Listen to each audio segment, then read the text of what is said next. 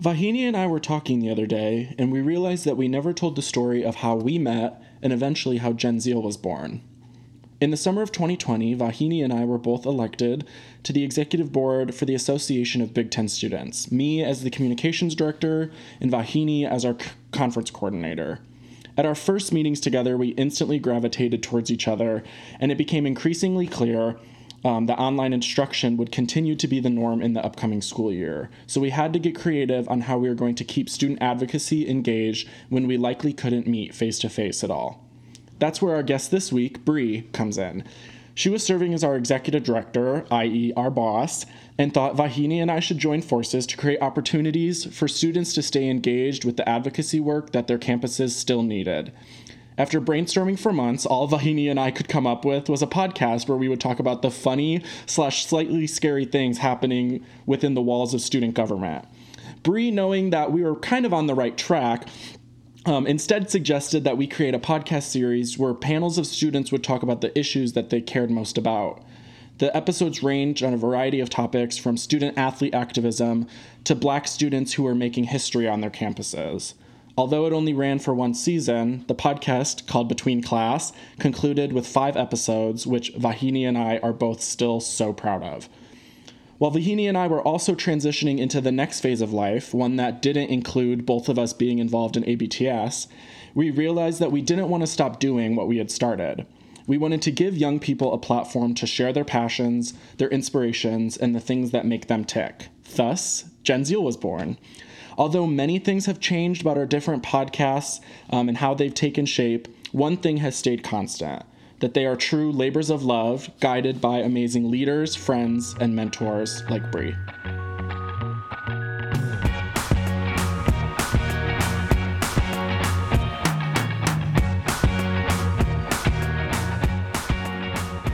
Hello, everyone, and welcome back to another episode of Gen Zeal.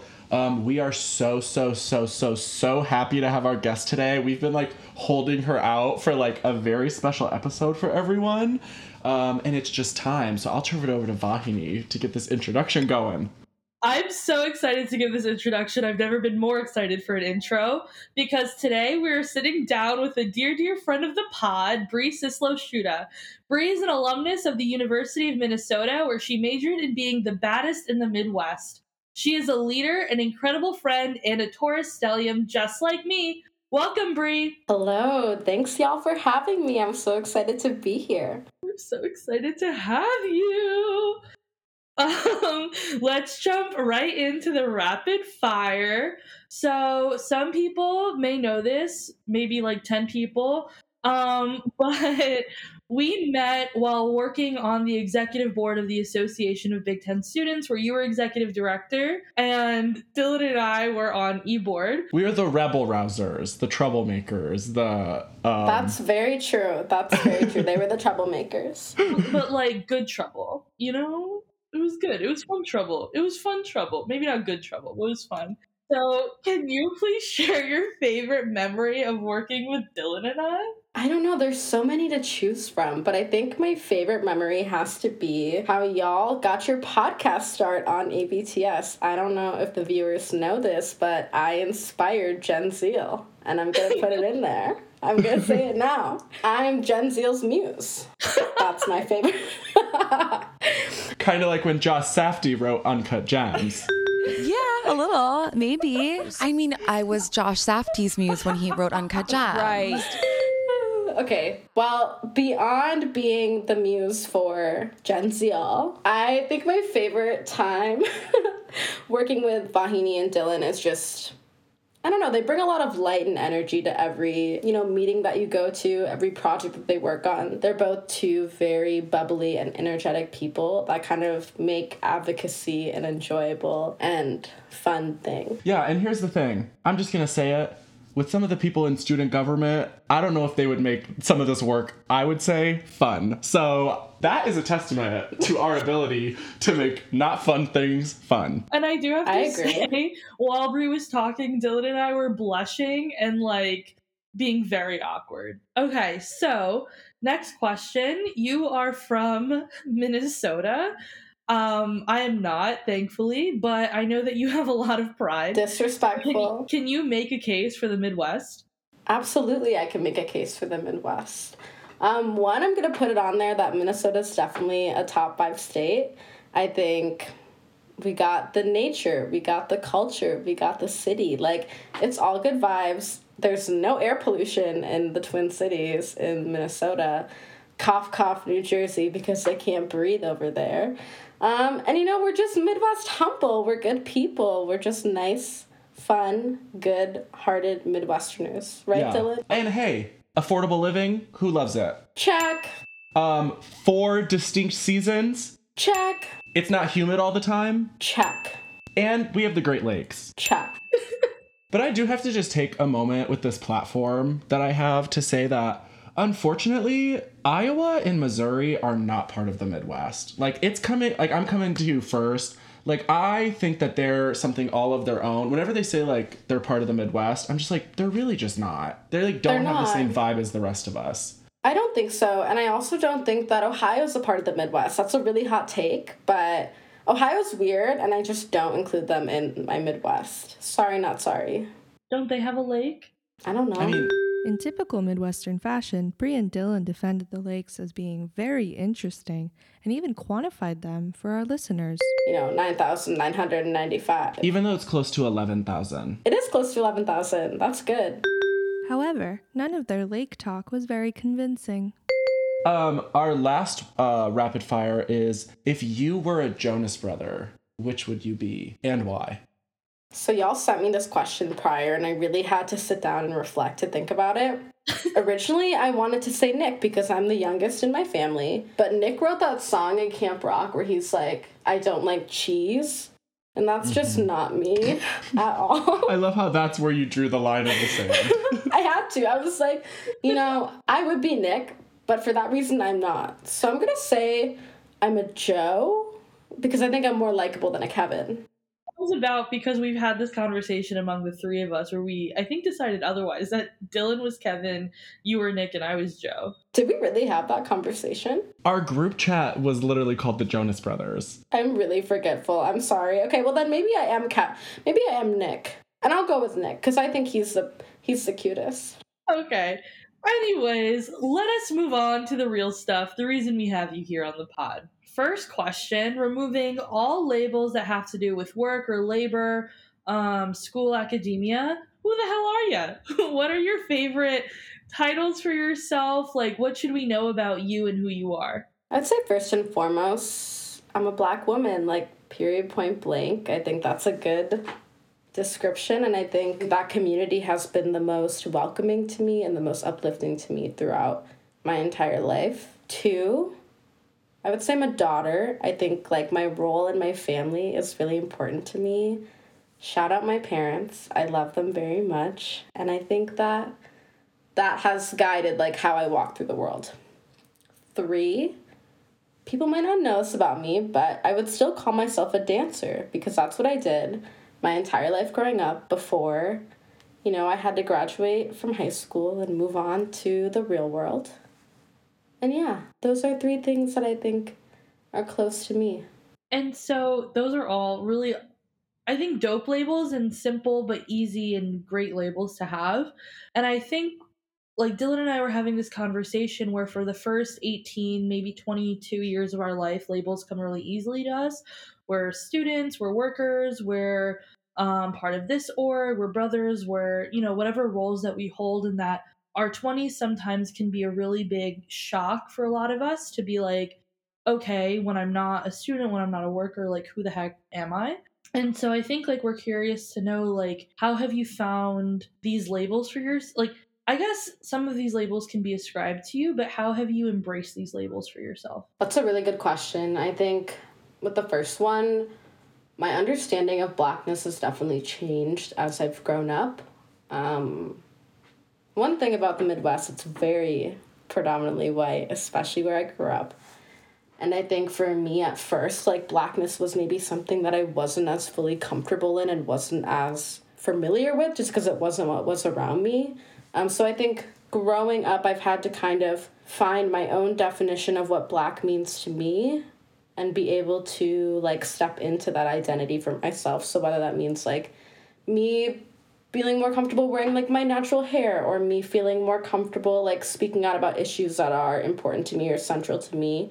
I think those are all things that have helped me define blackness for myself and will kind of shape my identity of blackness in the future. But it's always fluid. Like that's what I think about labels. They're very fluid. They're not like a set in stone black and white thing.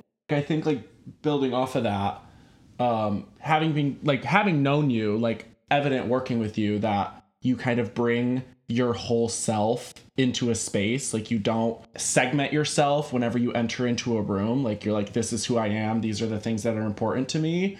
Um, and that's kind of translated into being like this really great communicator when it comes to being like being vulnerable with people and like letting people know like exactly where you're at in terms of like your work relationships, which is something that I know I can speak to that like is extremely beneficial in a working relationship. One, when someone's willing to make that jump first and like encourage you to also do so. But yeah, I'm kind of just, we're kind of wanting to explore like where does that come from? Like, was there like a lesson that you learned along the way that you're just like, it's better to just bring your whole self into an environment like that? Um, is it just something that you've kind of always done?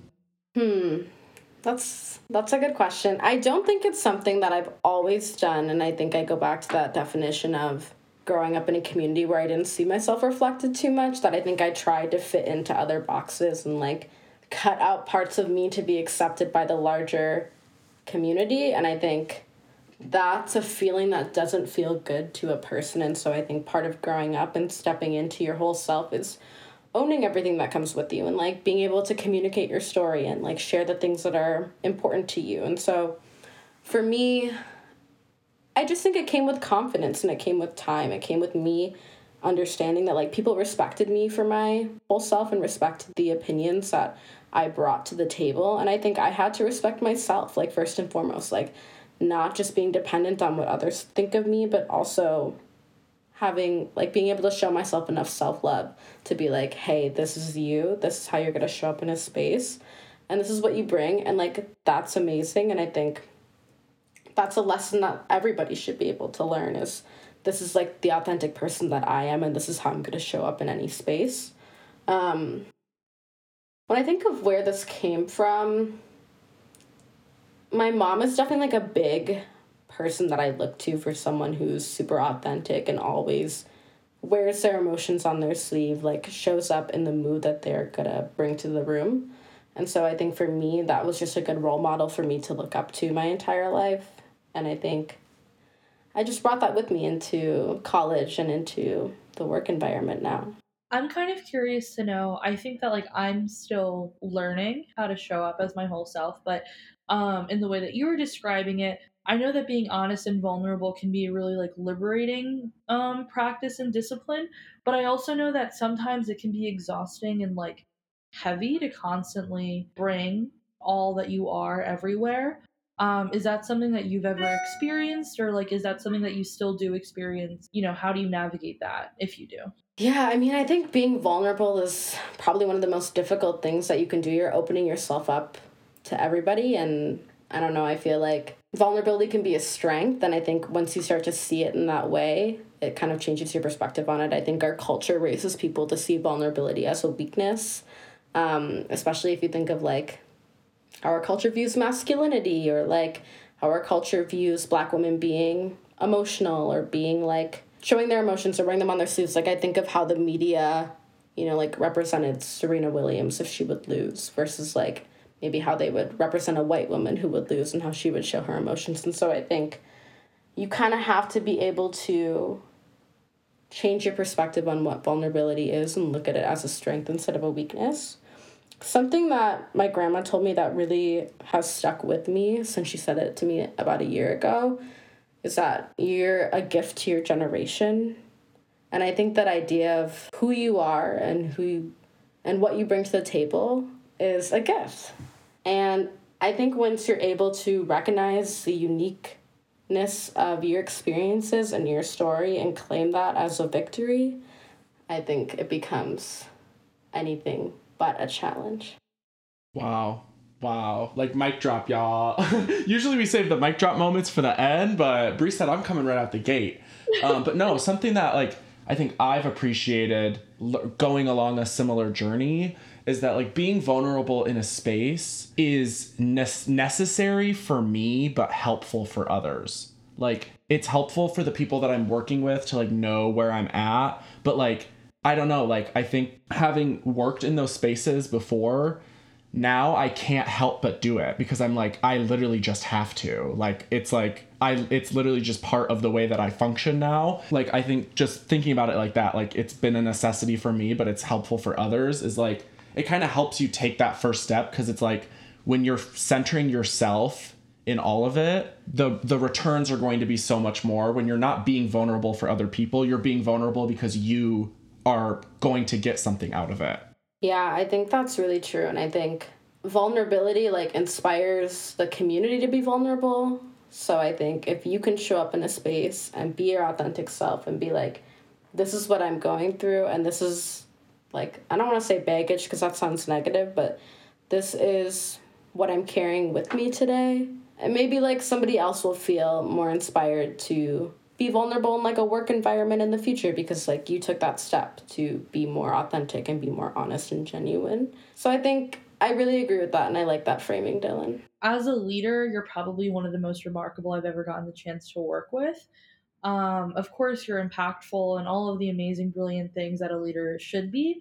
But another thing that you're really amazing at is being incredibly compassionate and human and acknowledging the humanity and all the people that you're around um, which is incredibly unique in a quote unquote like professional or like organizational setting and something that like really resonated with me in the time that we got to work together is that you're really good um, at making sure that your team knows to rest to care for themselves um, and to check in with themselves and to do what's best for them. Before working with you if i had heard that i would assume that it would you know foster like a lazier more carefree or more lackadaisical kind of work environment or less impactful. But i think like having gotten to participate in it it made everyone so much more excited to work um, excited to do things and like re-energized but this isn't something that's common at all in like any kind of you know space where you're supposed to be completing tasks and producing kind of like results and such so i kind of wanted to know like where does this awareness of self care, self love, of rest come from because it's incredibly unique and something I hadn't experienced before meeting you. Okay, wow. One that I'm blushing now. Thank you so much. I think I think when you really love the work, you can like love the people that you're working with. If that makes sense. And so I think for me it's like this idea of leading authentically of I can't expect people to show up and do the work without recognizing like the humanity that they bring to the everyday like the day to day the monotony like you bring things that maybe like other folks won't bring just because we're all in different places we're very disconnected right now with covid and we don't know when it's gonna end. Sorry, I just had like a moment of me looking off in the distance, thinking like, "Oh my god, it's been two years of us sitting online, and like I really miss connecting with people in person." but I think that's part of it. It's like you can't see you can't see physically what people are going through anymore because you're not in the room with them. So you have to be extra cautious of like let me be gentle with somebody today instead of let me like just burst into the room and expect um, everything to be done in the way that I wanted it to be. I don't know if that makes sense. But you asked me what my practices were for self care and where I got this awareness. My mom has this saying. She's also a therapist. I'm gonna reference her a lot today. Um, she says she says self care is mandatory, and that's something I have to remind myself every day because it's not always something you put on your to do list. You know, like you you put the things that you got to get done. You put what you have to do for work, what you have to do for you know your family, your community, but where are you putting yourself on your to do list is something that I think we all should consider a little bit more and something I have to consider a little bit more. Um, and I think self care looks different for everybody. So for some people, it might be like taking a walk every day or making a meal that makes them really happy. And for others that might be cleaning their space like for me i can't focus if my space is really disorganized. And so just doing the little things for yourself that put you on the top of your to-do list and not others. And something so self-care i think has been a generally new concept to me. Um college and such and i guess since the pandemic. Um and so i think like we also have a really interesting perspective of it being like face masks and bubble baths and things but i think you like touched on the fact that like it's what allows you to show up as yourself in the best way. Um and like something that like i've learned with my therapist is that at least for me like self-care is discipline which is actually ex- seems exhausting and overwhelming but like it can mean that like I need to put myself to bed at this time so that I can make sure that, you know, I'm on track with all my work that I have to do. It means that I get to eat meals at like a regular time. It means I get to like function in a way that is healthy and good, but it also takes a lot for me to actually put that into place and it, I'm not always good at it. Um and so like I think it also takes a lot of like sitting with yourself and seeing how you're feeling and how to like affect that um, and like self-care as you said looks different but it can also feel incredibly different for everybody. I definitely agree with that. Um, i think you're right with this sentiment that self-care is always like a very luxurious like beautiful very like calming thing. Like sometimes self-care is just saying no. Like that's something i have to work on all the time is no like i can't stay late and finish this project or no i can't show up for you in this way right now because I'm barely showing up for myself. And I think those are difficult things to do because as people, I think we want to please others, at least myself. Let me not speak for everyone. As myself, I'm definitely a people pleaser. I like to make others happy. And so a big self care thing for me is how do I make sure that I'm putting myself first? Um, even when it's hard and when it's not fun or it's not like an easy thing to do. But I think you're right. That idea that it's discipline and it's a practice, you have to do it every single day. It's not just something that is like a once in a while fun thing to do. It's like a regimented part of your life.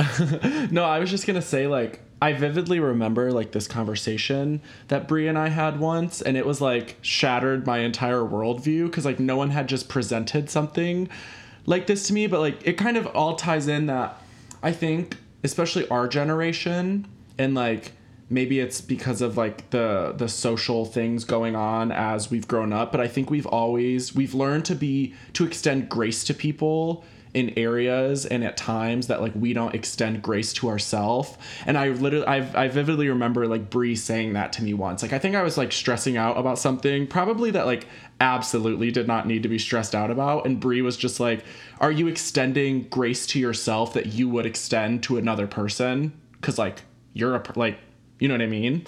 And so I just remember saying like I just remember being like, wow, like I'm not forgiving myself for something that I'm for I would forgive someone else for like in a heartbeat because it's like that's the compassionate thing to do. And so like sh- I think showing yourself that compassion sometimes is often like the scariest and hardest first step cuz once like cuz I think like I've learned that like the face masks aren't going to make me less stressed. It's only going to be when I like I just accept like okay, I did my best and I did what I could do.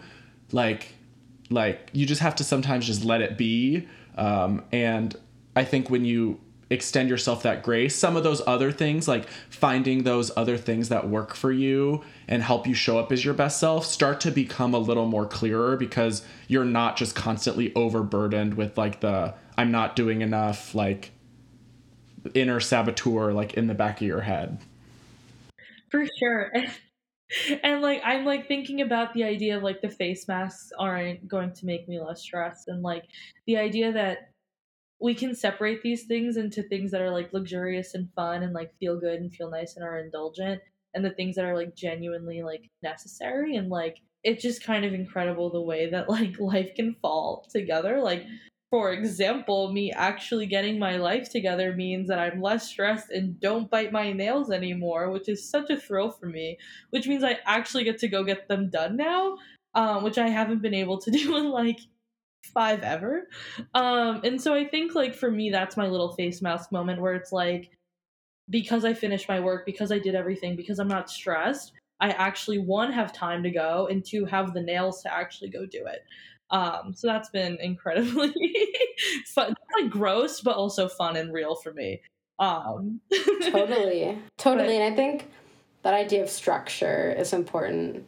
This is I'm reading this book right now called Atomic Habits. I swear every single girl and their moms reading it, all the TikTok girlies are all over this book. But it is really good. And it talks about this idea of like rewarding yourself for the habits and the systems that you've like built into your life. And I think that's a really great reward of like I went to bed at this time and I got the things I needed to do done today and I said no to unnecessary people and I blocked out like things that weren't serving me. So now I'm gonna reward myself with something that makes me feel good. Like those are all steps that are important in this whole like system of taking care of yourself. And I'm still reading the book, so I gotta still put this stuff into practice. But everyone else should read the book too, because I really do think it's it's a good lesson. Drop the title and the author. Uh, it's called Atomic Habits by James Clear. Yeah, check it out. We'll plug it. We'll plug it on the socials. No, but I think like something that's also really important is this idea behind like having a system and having intention behind it. I know that this is something that I'm kind of going through like like in the young professional working world where it's like if I like have a direction that I think I need to go, I'm like learning like okay, I need to like actually like like I don't know, it'll be something simple at work, like oh, I want to become better at like XYZ in my job. But like just saying like that I want to become better at XYZ. And I think something that Bri was really helpful with, like as a supervisor, manager, we never none of us got paid for any of these jobs, so we use these terms like very loosely. A team member who was like in charge of us, um, she always was like very forward and putting like the okay, like our mental health is important so like it would be built into like our monthly goals. And i think like that's something that like could be really helpful for people who are wanting to take that first step is it's like just set a goal. Like it ha- it can be something so small. It can be something um like like Vahini said like maybe just I want to do this to stop biting my nails. Like I want to add some structure in my life so I'm not as stressed anymore. But like you need to have intention behind like what does adding structure look like? Because i know i've been there before where it's like okay like this month i want to become a lot better at like how i manage my time. And like then i'm there at the end of the month and it's like okay like i was just like thinking like i want to be better at time management like but what were the systems i put in place to actually actualize that? And i think that that's like a crucial step that people don't talk about enough like we talk about the goal setting and talk about like the the forward looking like where do i want to be but like i think some of the practicality visionary practice uh practical visionaries as bri calls it um like you you got to have that practicality piece Bri drops gems and forgets. Like literally, I know exactly what Dylan's talking about. Bri just doesn't even know her power. Y'all are really sweet, and I have to be honest with the Gen Z listeners. Like, I can talk about all this stuff and I'm the worst person at routines, like the worst person I know. And it's something that I have to grow in and like hold myself accountable. I know my mom will probably listen to this podcast and she'll be like, girl, you do not, you do not have these routines down. And Dylan's right. We got to actualize the things. We got to take the small steps to put the systems in place. So us three will hold each other accountable but Bri, as like someone who's worked on like in these really impactful spaces, um, I know often a lot of the work that we did in ABTS was kind of centered um, in like making a difference, and I know that there there is somewhat of a burden that comes of operating in that space. That if you feel like, you know, if you're do- if you are doing these things for you know self care, taking your time for peace, then that's taking you away from your work, and your work is like supposed to be helping people. So like I think there's kind of this like weird like stigma almost um, with like taking time and like extending grace to yourself in those spaces. So how have you been able to find that balance between um, you know the very important work um, that is like core to how you want to influence the world, but also like centering yourself at the same time? That's a great question, Dylan. I think there's two parts to it. One, I think you have to ask yourself how do I how am I able to show up as the best version of myself? And when you really sit back and think about that, if you're tired, if you haven't slept, if you haven't taken the time to like process maybe the trauma that you're witnessing in your work, maybe you aren't going to be able to show up as your best self. And maybe if you take a step back to take care of yourself, to recharge, to re energize, even if it's just for 30 minutes, you can show up and produce better work for the issues that you care about. And I think that's something that I really struggle to remind myself because I think urgency culture is a product of white supremacy and capitalism. And I think this idea that everything has to happen now and everything has to happen immediately is sometimes hard because, like, I don't know, life happens and you just gotta be able to take things as they come and take it an hour at a time or a day at a time and just work through what's happening. Um, so yeah, I think it's it's the idea of stepping away from urgency urgency culture, taking the time to take care of yourself so that you can show up for the work that you're doing and be the best person in the spaces that you're able to lead and impact change. Again with the mic drop. I I I'm really glad. I'm just really really glad that you're here. Um and I think like another thing that I want to touch on while we have you um I think that you know you've spoken a lot about love and community and care um, and I know that like you share this very generously with everyone that you're in contact with. Um, and so I'm kind of curious to know like would you consider these like your gifts and like what would it mean to be gifted in such a way? Um, and like how do we get there in terms of identifying what we have to share? I think identifying your gifts is almost like a lifelong journey. I don't know. I heard this thing in a sermon where they said you can turn like your pain into your purpose. And I know that's kind of a cliche, but it's something that I think has stuck with me. It's that, for example, I think for me, growing up in a white community was very hard. Like growing up in a school where like nobody looked like me, like no teachers looked like me, was a difficult thing for me to rationalize with as a black child, as a biracial child. But I also think it taught me how to be a really good communicator with a lot of different people. And it taught me how to maybe navigate uncomfortable spaces, which a lot of the times when we're challenged, we're in a space that maybe is like uncomfortable or new or like pushes you out of what you're used to. And so I think for me, I was able to turn that idea of this was something hard that I experienced into what lessons did I take away from that experience and how can I take it with me moving forward. I I'm like really glad that you brought in the idea of like this being a lifelong journey and also like the idea that everyone has something, I guess. And like I'm kind of thinking um for us in Hinduism, in Sanatana Dharma, there's like this idea of Dharma, which is your path, which is what is righteous to you, and how it's different for everybody. Um, and how, like, again, it's a journey to find it, and it's even more important to use it. Um, and I think, like, that's overwhelming and scary sometimes because you're like, what the heck do I have? And it comes from a source of either humility or insecurity or just like feelings of being lost. But I think it can also be incredibly empowering to know that not only do you have something special, unique, powerful about you, um, but that you're also obligated to use it and to share it and to do something with it. Um, and I know that that can be scary, and I know that especially as young people, that's pretty overwhelming. But I do want to say that you're, I enjoy the gifts that you've shared with all of us. Um, and like being your friend is super fun because of it. Um, and I'm like, I enjoy the gifts you share with me, both of you. And I think you both have started something where you're trying to uplift the gifts that other people share. And I think that's really cool. And maybe part of your gift is uplifting others and highlighting others and shining a light on the things that we don't always talk about.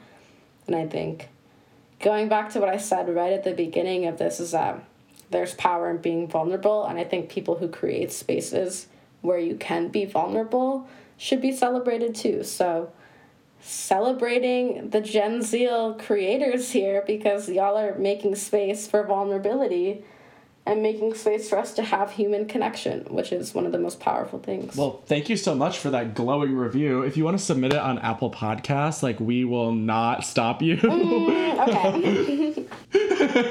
I don't know how you could get that into like a short little like 250 characters, but you can do it. Um, so kind of our last point here, something that's been kind of really important, um, and kind of like a a forward looking, um, but not also not forward looking, but sort of a um, to thesis to thesis statement. I'm saying it like it's a verb to provide a thesis statement for everything we kind of just talked about. Um, how does that trickle down into um, what we're saying for the season? Is what is your strongest conviction? So like, how does all of that build into you know that one thing or those few things that you just think like no matter how much shit the world throws at you, like this is something that you know in your core to be true. So I'm gonna quote my grandma again. She is literally the matriarch of our family, so a very like powerful lady. But when the racial uprisings were happening in the Twin Cities, I think that was a very emotional and charged time for me. Um, and something my grandma told me, and you know, she went to Howard and like was a part of advocacy at Howard, and so it's like cool how things come full circle. But something she told me was the struggle continues, but victory is certain. And I think that is something that I can apply to my whole life of these issues that I work on. Like the struggle continues, but like I see a greater future, or even like in my own self work of maybe like in this stage of my life recently I've been struggling with like anxiety and like OCD, but I know that the victory of me overcoming that and like being able to translate that pain into something different, like that's gonna happen. And so, yeah, I think the struggle continues, but victory is certain. That's my strongest conviction. I remember the first time I remember um, we were talking every day during that part of life and time and history, and I remember you sharing that and I remember getting goosebumps then as I am now and I remember what that means for me um to have heard that and I know what it means to carry that and I actually am really glad that you brought that today and I'm glad that you reminded all of us and shared that with all of us today. That's a big conviction and it's probably something that all of us need to hear. So thank you, thank you, thank you so much for that. Of course. Thanks to my grandma. Shout out her. Shout out grandma. All right. Well, that brings us to the end of our episode. So we truly cannot thank you enough for coming here, Bri. Um, I think like the great thing about this episode is, you know, a lot of these lessons that you have now bestowed upon the wonderful listeners of Gen Zeal, like Vahini and I have gotten them like a year plus ago now like just through working with you and like being in the two years. Yeah wow. Um but just being in the same space with you. Um so like we've gotten to see the impact it has had on our lives. So um i can only imagine i'm like ever so hopeful for the impact that it will have on anybody um, and everybody who listens. So thank you again for joining us um, and thank you for being vulnerable with us and um, yeah, it's um, a pleasure as always.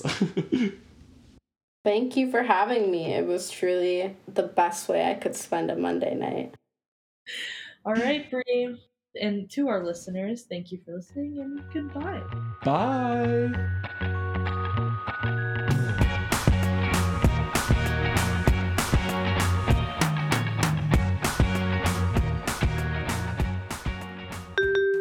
Here's an update from Dylan about wanting a spouse from the greatest state in the nation. Vahini is obsessed with New Jersey, and so it's only been natural that I've started to develop a certain love for the state. Um, her recent victory in making every Midwestern around her fall in love with New Jersey was when I told her, dang, I need to marry someone from New Jersey. She hasn't let it go, and I don't suspect her to anytime soon.